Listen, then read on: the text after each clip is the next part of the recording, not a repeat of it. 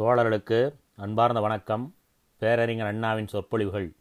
போர்வால் August ஆயிரத்தி தொள்ளாயிரத்தி நாற்பத்தைந்து இருபத்தொன்பது முப்பது தேதியில் திருச்சியில் கூடிய திராவிடர் கழக மாநாட்டில் பேரறிஞர் அண்ணா ஆற்றிய உரை. இந்த மாநாடு சேலத்தில் திராவிடர் கழகம் என்னும் பெயர் மாற்றம் நடந்ததற்கு பின் நடந்த மாநாடு. சேலத்தில் நடந்த பெயர் மாற்றத்திற்கு பின் திராவிடர் கழகம் பிளவுபட்டிருந்தது. ஆட்கள் குறைந்துவிட்டன என்ற பேச்சு கிளம்பியிருந்தபோது அதை முறியடிக்கும் விதமாக ஏறத்தாழ நாற்பதாயிரம் பேர் கூடிய மாநாடு இது என்று அண்ணா சுட்டுகிறார். அதேபோது பம்பாயில் கூடிய காங்கிரஸ் மாநாட்டுக்கும் இந்த மாநாட்டுக்கும் உண்டான வேறுபாட்டையும் விளக்குகிறார் அண்ணா. திருச்சியிலே அதற்கு அடுத்த கிழமை நாம் கூடினோம். அங்கே ராஜகோலாகலங்கள் இல்லை மிட்டா மிராசுகளும் ஜமீன் ஜரிகை குள்ளாய்களும் இல்லை. மாநாட்டு பந்தலிலே வந்திருந்த தாய்மார்களின் தங்க கட்டிகள் தூங்குவதற்கு ஏனைகள் கட்டிவிடப்பட்டன. கொழு வீற்றிருக்கும் ராஜா கொடுத்த ரெண்டாயிரத்துக்காக அவருடைய கோணல் சேட்டையை சகித்து கொண்டிருந்தனர் காங்கிரஸில் இங்கோ அழுகிற குழந்தையை முத்தமிட்டு சத்தம் வெளிவராதபடி தடுத்த தாய்மார்களைக் கண்டோம் பெருமையும் பூரிப்பும் கொண்டோம். நாட்டுப்பற்றுக்கு நாயகர் என்று கூறிடுவோர் அங்கு ஓட்டு வேட்டைக்கான ஓங்கார சத்தமிட்டனர். இங்கோ நலிந்து கிடக்கும் இடத்துக்கு நல்லதோர் மூலிகை தேடிடும் நற்காரியத்தில் ஈடுபட்டோம். அங்கு அரசாட வழிகாணக் கூடினர் இங்கு அறிவு வளர வழிகண்டனர். அங்கு பதவி தேடிடும் பண்பினர் கூடினர். இங்கு இனத்தின் இழிவை துடைக்க எத்தகைய கஷ்ட நஷ்டமும் ஏற்க தயார் என்று உறுதி கூறிய வீரர் கூடினர். அங்கு வெள்ளையாடை அணிந்தவரின் விழா இங்கு துயர் கொண்ட திரு இடத்தின் இழிவை குறிக்க இனி கருப்புடை தரித்து விடுதலை போர் துவங்குவோம் என்று சூளுரைத்த வாலிபர்களின் அணிவகுப்பு. அங்கு அறுவடை இங்கு உழவு அங்கு பேரம் இங்கு வீரம் அங்கு காங்கிரஸ் இங்கு திராவிடர் கழகம். செல்வம் கொழிக்கும் பம்பாய் நகரிலே தாஜ் ஹோட்டல் என்ன? ராயல் ரெஸ்டாரண்ட் என்ன? ரம்யமான பல விடுதிகள் என்ன? இவ்வளவு வசதிகள் செல்வவான்களுக்கு தேவையான சுவைகள். இங்கோ வெட்ட வெளியிலே ஒரு கொட்டகை. கொட்டகைக்கும் நகருக்கும் இடையே இரண்டு மைல் தொலைவு. மாநாட்டார் சாப்பாடு போடவில்லை. தங்க போதுமான விடுதிகள் இல்லை. மழை தொல்லையோ தெரியவில்லை. இடியும் மின்னலும் அதிகார வர்க்கத்தின் அமலும் அமோகம். மாநாட்டுக்கு மகாராஜாக்களும் பட்ட மகிழ்ச்சிகளும் இல்லை. அலங்கார புருஷரும் அவரை அடக்கி ஆளும் மெழுகு பொம்மைகளும் இல்லை. ஒரே ஒரு மோட்டார் அங்குமெங்கும் ஓடிக்கொண்டிருந்தது. அதுவும் வாடகை வண்டி. பதவி பெற பாதை வகுத்தனரா? இல்லை. இருக்கும் பதவியை விட்டுவிடு. இல்லையே விலகினல் என்று கூறினர். தேர்தல் முஸ்தீபுகள் உண்டா? இல்லை. தீண்டினால் திருநீலகண்டம். மாஜி மந்திரிகள் உண்டா? தென்படவில்லை. மிட்டா மிராசுகள் உண்டா? இல்லை. காருண்யம் மிகுந்த சர்க்காருக்கு காவடி தூக்குவோர் உண்டா? இல்லை. வேறு யார் இருந்தனர்? வெள்ளம் போல் தமிழர் கூட்டம். அவர்கள் கூடி பேசி வகுத்த வழி என்ன? நாம் இருக்கும் நாடு நமது என்பதறிந்தோம் இது நமக்கே உரிமையாம் என்பதும் தெரிந்தோம் என்று கூறினர். கொலை வாழின எடரா? மிகு கொடியோ செயல் அறவே என்று பாடினர். திராவிட திருநாட்டிலே ஆரிய அரசா அதற்கு பார்ப்பன முரசா என்று கேட்டனர். சர்க்கார் சனாதனத்துக்கு இடந்தரும் போக்கை சாடினர். பெரியாரே இப்பெரும் படை குகந்த தலைவர் என்று தேர்ந்தெடுத்தனர். களம் காட்டுக என்று முழக்கமிட்டனர். கடும் பத்தியத்துக்கெல்லாம் தயார் என்று உறுதிமொழி புகன்றனர். போர்க்கோளம் பூண்டுவிட்டனர். போயுள்ளனர். தத்தமது பட்டி தொட்டிகளிலும் திராவிடரின் விடுதலை படையிலே நாங்கள் பெயரை பொறித்து விட்டோம். எந்த சமயத்திலே அழைப்பு வருமோ அறியோம். வந்தால் வாழாயிரோம் அது மாங்குயில் கூவிடும் பூஞ்சோலை. நம்மை மாட்ட நினைக்கும் சிறைச்சாலையாக இருக்கக்கூடும். எதுவாக இருக்குமோ தெரியாது. ஆனால் எதற்கும் நாங்கள் தயார் என்று உறுதி கூறிவிட்டோம் என்று உரைத்திடுவர் திருச்சி வீரர்களின் அணிவகுப்பை காட்டிவிட்டது. ரயில்வே வசதி குறைவு. காலநிலை கோளாறுகள். இவ்வளவையும் பொருட்படுத்தாமல் அங்கு கூடிய ஏறக்குறைய நாற்பதாயிரம் மக்களும் நமது நாட்டு விடுதலைக்கான படை. அதனை தடுக்கும் தடை இருக்க முடியாது. கட்சியின் குறிக்கோள் கெட்டுவிட்டது என்று மேதாவிகளிலே ஒருவரான சிலப்பதிகார உரையாசிரியர் சர் சண்முகனார் முழக்கமிட்ட பிறகு ஞாயிறு நோக்கி நாத்தழும் பேர நிந்தித்த பிறகு கிழமைதோறும் இந்த கிழத்தை நாங்கள் கவிழ்த்து விட்டோம் என்று வலையுள் நெளியும் களை விழுங்கிகள் சொல்லம்புகளை விட்ட பிறகு ஜல்லடம் கட்டிய வீரரும் புகலிடம் தேடிடும் வீணரும் கணலை கக்கிய பிறகு சர்களும் திவான் பகதூர்களும் விருந்துண்டு விருது புகன்று வீரரசம் பருகி விடமாட்டோம் என்று ஆவேசம் பேசிய பிறகு கட்சியிலே விளவு என்று கழகப் பெரியர்கள் பேசிய பிறகு காட்டு கூச்சலிடுவோர்தானே மிச்சம் கண்ணியமானவர்கள் எங்கே? என்று கனத்த குரலினர் பேசிய பிறகு காட்சி கரைந்து விட்டது என்று கேலி பேசிய பிறகு இந்த காட்சி மக்கள் பல பல ஆயிரவர் கூடிய காட்சி. பட்டம் பதவி தேர்தல் முதலிய பசையும் ருசியும் இல்லை என்று தெரிந்தும் கூடிய கோலம் சிறையும் பிறவும் கிடைக்கும் என்று தெரிந்தும் கூடிய கூட்டம் சர்வாதிகாரம் செய்கிறார் யாரையும் சட்டை செய்ய மறுக்கிறார் என்று பெரியாரை பற்றி கூறப்படுவது தெரிந்தும் கூடிய கூட்டம். அமைப்பு இல்லை ஆங்கில தமிழ் தினசரிகள் இல்லை ஆந்திர கர்நாடகம் போகவில்லை பணம் பெறும் பிரச்சாரகர்கள் இல்லை. இவை கட்சியில் உள்ள குறைபாடுகள் என்று சிலர் கூறினது தெரிந்தும் கூடிய இந்த கூட்டம் தவறான வழியிலே சென்று கொண்டிருக்கும் ஒரு சிலருக்கு கண்ணையும் கருத்தையும் திறந்திடும் காட்சி என்போம். சேலத்திற்கு பிறகு கட்சியிலே பிளவு பெரியாரின் பலம் ஒடுங்கிவிட்டது. பிளவு பலமாகிவிட்டது என்று கோட்டை எழுத்திலே அச்சிட்டுவிட்டு பெரியாரின் செல்வாக்கு அதனால் பட்டுப்போய்விட்டதாக கருதி கொண்டனர் சிலர்.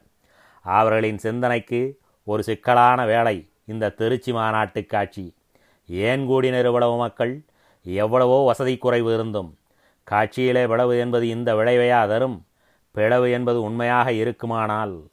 ஒரு சிலர் வழக்கமாக காணப்படுபவர் வருவதற்கு ஆர்வடம் பார்த்து ஆளம்பு அனுப்பி தங்கியிருக்க பங்களாவும் தர்பாருக்கேற்ற தாசர் கூட்டமும் தலையிலே வாகையும் தடியிலே தங்கப்பூணும் கொண்ட சீமான்கள் அங்கு இல்லை. ஆனால் சீறி போரிடும் சிங்கங்கள் இருந்தன. இதனை நண்பர் வேதாச்சலம் ராமநாதபுரம் ராஜா தலைவராகவும் தனவணிகர் குலதிலகர் பெத்தாச்சி செட்டியார் வரவேற்புக் கழக தலைவராகவும் இருந்து ஜஸ்டிஸ் மாநாட்டை இதே திருச்சியில் பன்னிரண்டு ஆண்டுகளுக்கு முன்பு நடத்தினர். இன்று நான் வரவேற்பு தலைவனாக இருக்கிறேன். சாமானியன் பெரியார் தலைவராக இருக்கிறார். அவர் ராஜா அல்ல என்று கூறினார். கோடி உள்ளங்களின் எதிரொலி அவருடைய வாசகம். ஆம் ராஜாக்களும் ஜமீன்தாரர்களும் இன்றைய திராவிடர் கழகம் நேற்று ஜஸ்டிஸ் கட்சி என்று அழைக்கப்பட்ட காலத்திலே அக்கட்சியை தமக்கு கொழுமண்டபமாகவே கொண்டனர்.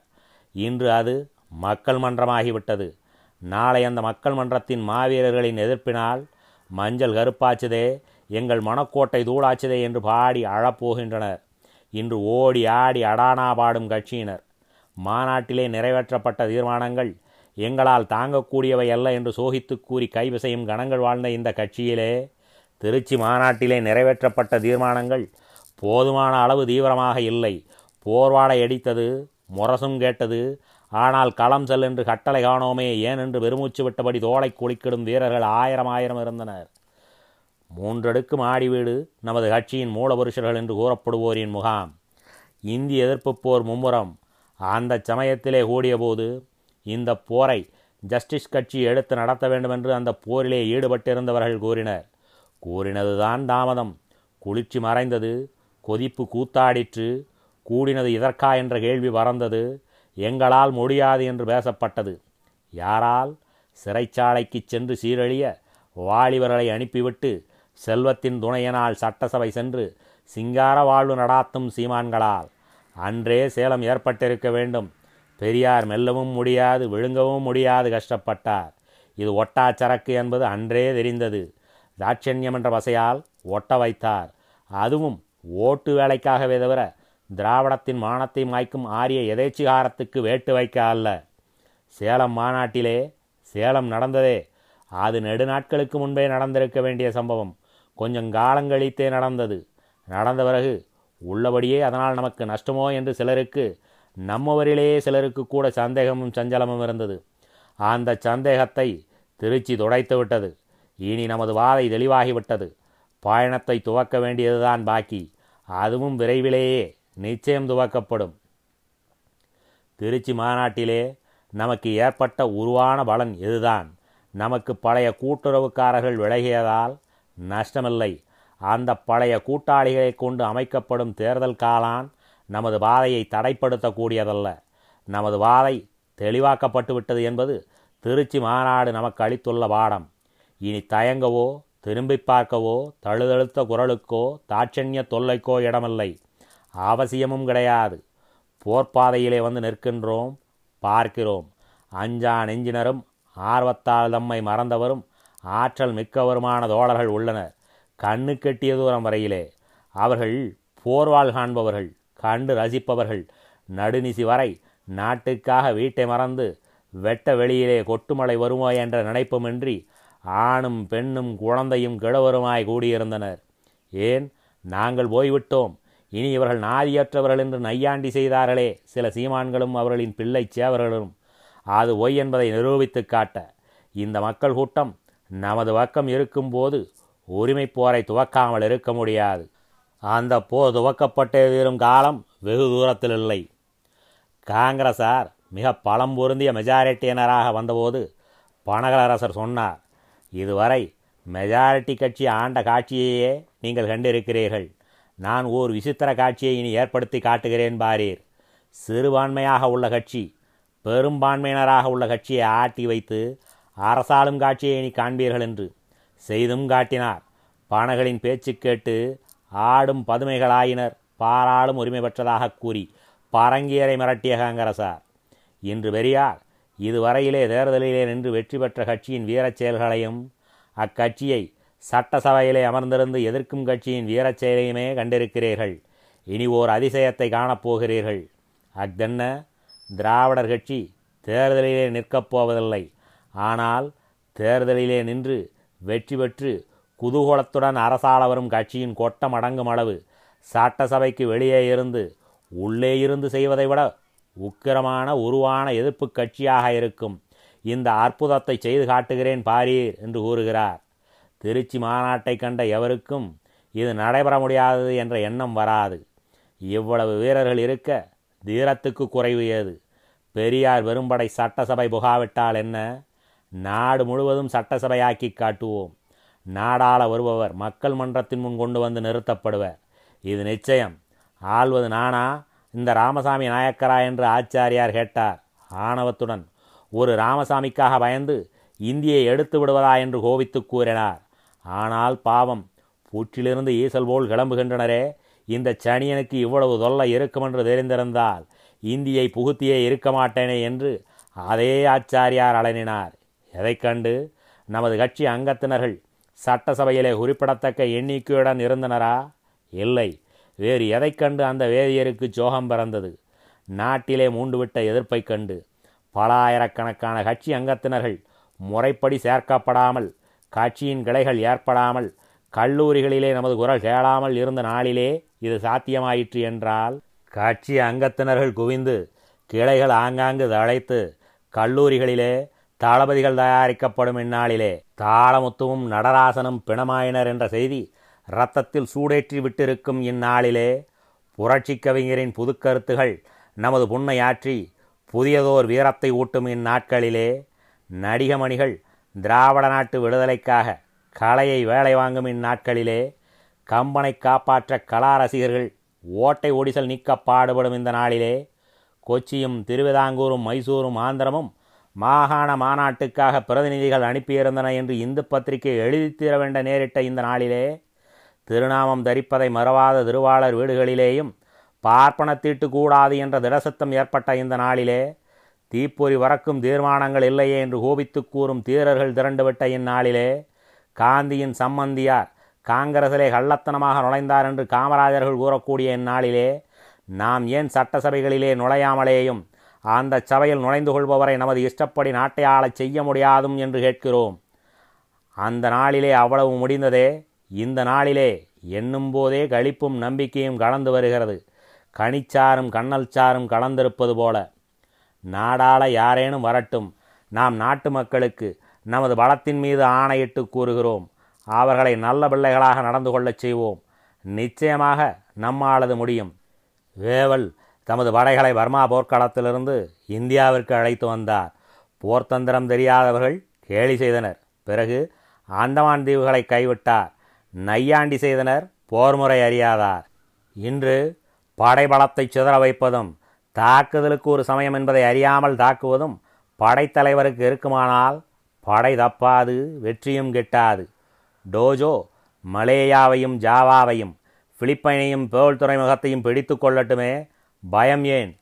டோக்கியோவை தாக்குவோம் சமயமறிந்து அந்த தாக்குதலுக்கு பிறகு வெற்றி கொழு மண்டபம் சரணாகதி சாசனம் கையொப்பமிட வேண்டிய இடங்களாக மாறுகிறது. கவலையேன் ஆனால் ரஷ்ய படை நாஜி படையுடன் கஷ்ட நஷ்டம் பாராது கடும் போரிட்டதாலேதான் மேற்கு அரசாங்கத்திலும் சரி கிழக்கு அரசாங்கத்திலும் சரி நேச நாட்டினரால் பிறகு வெற்றி காண முடிந்தது என்று கூறுவர். உண்மை அதுபோலத்தான் இன்றைய தேர்தல் போராட்டத்திலே முஸ்லீம் லீக் ரஷ்ய படையாக இருக்கிறது.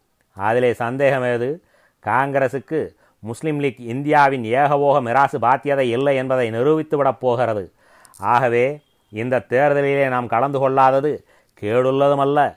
காங்கிரசுக்கு இதன் பலனாக சர்வ வல்லமை ஏற்பட்டு விடப் போவதுமல்லை. நமது போர்க்கருவிகள் பழுதுபட்டு கிடக்கின்றன. அவைகளை சரி செய்து கொள்வோம். பிறகு பாய்வோம். ஜப்பான் தாக்கி பிடித்த ஒவ்வொரு நாட்டையும் திருப்பி தாக்கி பிடிக்க வேண்டிய அவசியமின்றி தலைமேல் ஒரு பலமான தாக்குதல் அதன் பயனாக பிடிபட்ட இடங்கள் யாவும் சரணாகதி என்றானது போல இன்று ஒதுங்கி நிற்கும் நம்மால் ஓடி வரும் காங்கிரஸை ஒடுக்கிவிட முடியும். அந்த கட்சி ஆள சந்தர்ப்பம் தருவோம். அதன் மமதை மாள இந்த போர்முறை சூட்சுமத்தை சிலர் தெரிந்து கொள்ளாததற்கு காரணம் தேர்தல் தரகர்கள் தேடி கண்டுபிடித்து தரும் தேய்ந்து போன ஆர்வம். அத்தன்றி வேறில்லை.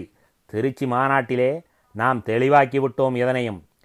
மற்றும் ஒரு முக்கியமான முடிவு கண்டோம். அதாவது சமுதாய இழிவுகளை துடைக்க போரிடும் ஒரு விடுதலைப்படையை அமைத்துள்ளோம். கருப்பு சட்டை அணிந்திருக்க வேண்டும் என்று பெரியார் கூறினார். ஏனென்றும் விளக்கினார். திராவிட மக்கள் அடைந்துள்ள எழிநிலையால் ஏற்பட்ட துக்கத்தின் அறிகுறி அந்த உடை என்றார். நாம் நாடு இழந்து அரசு இழந்து தம்மில் பாமரர் அறிவிழந்து மொழி வளமும் கலை உயர்வும் இழந்து செல்வம் இழந்து சீரிழந்து நாளாஞ்சாதியாய் ஒடுக்கப்பட்டு கிடக்கிறோம். நம்மை ஒரு சிறு கூட்டத்தார் கொடுமைப்படுத்துவது ஏக்கத்தை தருகிறது. அதனினும் அதிகமான துக்கம் நம்மவரில் பலரும் அந்த கொடுமையை உணராமல் இருக்கும் நிலையால் ஏற்படுகிறது. இந்த பெருந்துக்கத்தை காட்டும் குறியாகவே கருப்பு உடை அணியச் சொல்கிறார் தலைவர். ஏற்கனவே உள்ள ஏளன மொழிகளுடன் நமது எதிரிகள் இனி கருப்பு சட்டைக்காரன் கள்ளன் போன்ற உடை அணிந்தோன் என்ற புது வசவுகளை சேர்த்துக்கொள்வர் அவர்கள் ஆசையும் தீர்ந்து போகட்டும். கருப்பு சட்டை பாசிச அடையாளம் என்று பேசுவர். ஏட்டிலே சமதர்மம் காண்போர். பேசட்டும். நமது துக்கத்தை நாட்டுக்கு தெரிவிக்கட்டும் நமது உடை. இந்த விடுதலை படை சமுதாய இழிவுகளை போக்கும் போரிலே முன்னணியில் நிற்கும். இதற்கு திருச்சி மாநாடு தந்துள்ள ஆர்வத்தை கொடுமையான நிலைமையை தமது கோணல் உத்தியை கொண்டு நீடிக்கச் செய்பவர் உணர்வது நல்லது. சமுதாய இழிவு எது? அதனை ஒழிப்பது எப்படி? எந்த முறையிலே என்பதிலே திருச்சி மாநாட்டிலே காணப்பட்ட எழுச்சி காட்சி அடைந்துள்ள புதுக்கட்டத்தை காட்டுவதாக இருக்கிறது. முன்பெல்லாம் சமுதாய சீர்திருத்தத்துக்காகவே இந்த கட்சி இருக்கிறது என்று டாக்டர் நாயர் போன்றவர்கள் முழக்கமிட்டு வந்தும் கூட முற்போக்கான கொஞ்சம் தீவிரமான கருத்துள்ள தீர்மானம் மாநாட்டிலே வந்தால் ஒரு நடுக்கம் ஏற்படும்.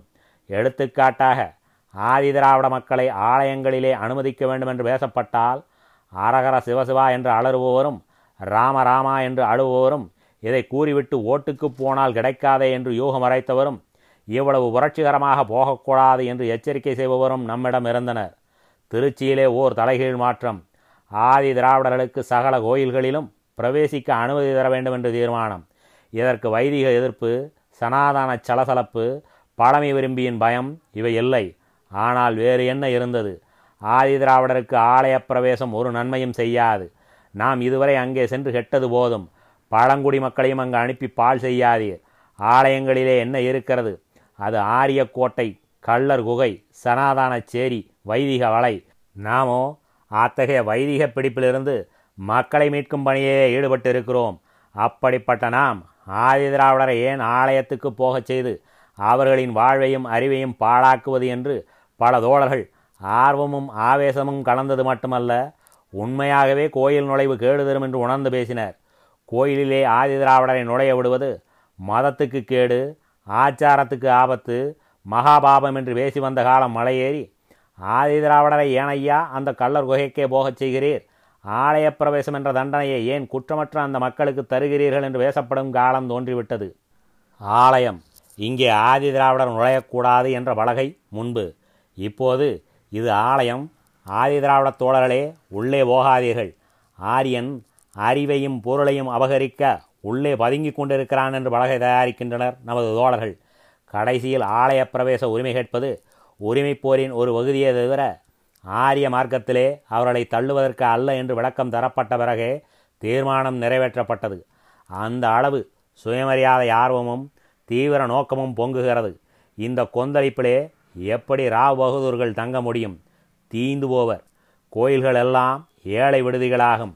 வாசக சாலைகளாகும் காற்றோட்டமும் வெளிச்சமும் உள்ள அழகிய இடங்களாகும் என்றார் சுயமரியாதை மாநாட்டு திறப்பாளர் தோழர் நீளமேகம் அந்த வாசகத்தை கேட்டு மாநாட்டினர் கூட்டிய கரகோஷம் ஆரிய கோட்டைகளை அதிரச் செய்யக்கூடியதாக இருந்தது.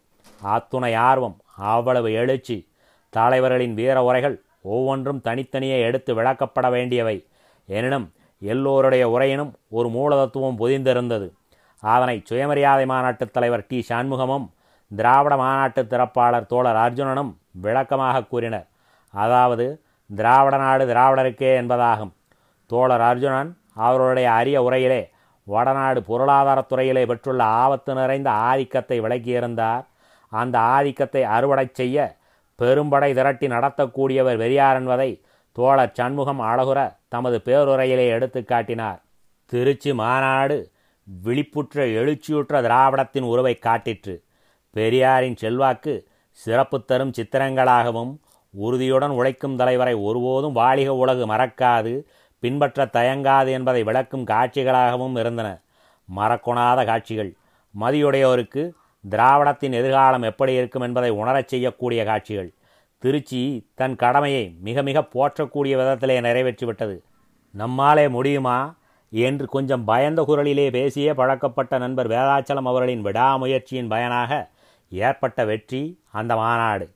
அவருக்கு பக்கபலமாக இருந்தனர் பொன்மலை திருச்சி தஞ்சை முதலிய பகுதிகளிலே உள்ள பெரியார் தொண்டர் படையினர் மாநாட்டு வெற்றிக்கான பங்கு செலுத்த ஒவ்வொரு வட்டாரமும் ஆர்வத்துடன் முன்வந்து அற்புதமான வெற்றியை உண்டாக்கிற்று.